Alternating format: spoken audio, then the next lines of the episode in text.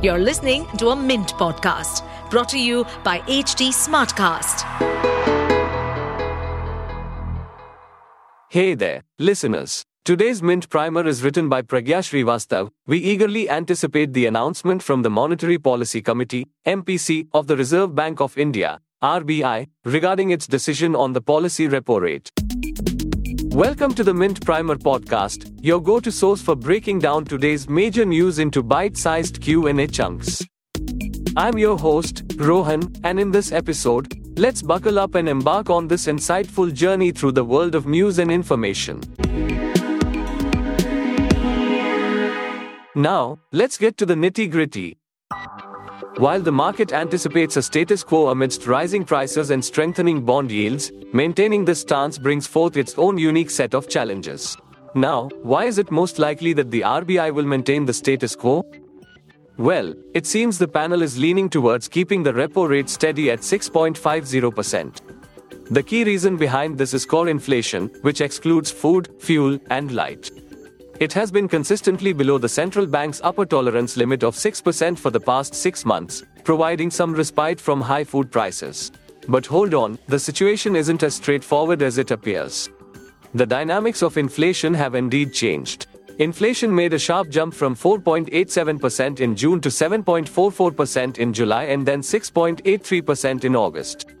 This sudden increase was primarily due to skyrocketing vegetable prices, which rose by an average of 31.8% in these two months. While vegetables have stabilized somewhat, prices of cereals and pulses are still on the rise. Plus, the recent surge in crude oil prices, climbing from around $85 per barrel in early August to $95 currently, could significantly influence the situation. At the same time, bond yields have hardened by around 10 basis points due to the volatile global scenario. Now, what about food prices? It's been a bit of a roller coaster.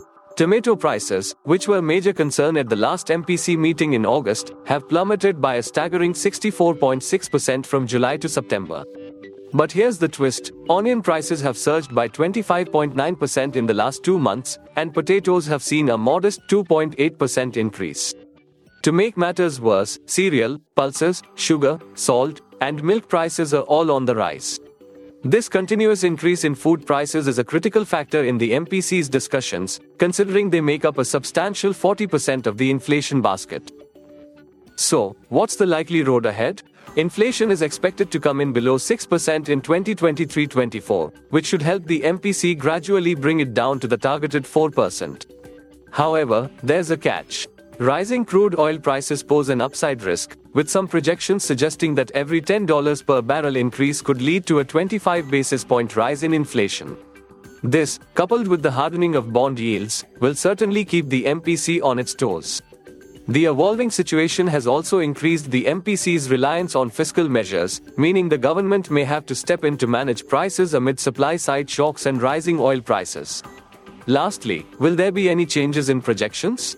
It's anticipated that the RBI will stick to its gross domestic product, GDP, and inflation projections, keeping them at 6.5% and 5.4%, respectively, for 2023 24. Although the initial projection for inflation for July to September was 6.2%, the average for July August has been notably higher at 7.1%. However, this may balance out as vegetable prices cool down for the remainder of the year.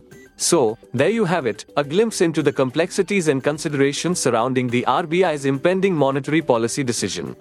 Stay tuned for more updates on this ever evolving financial landscape.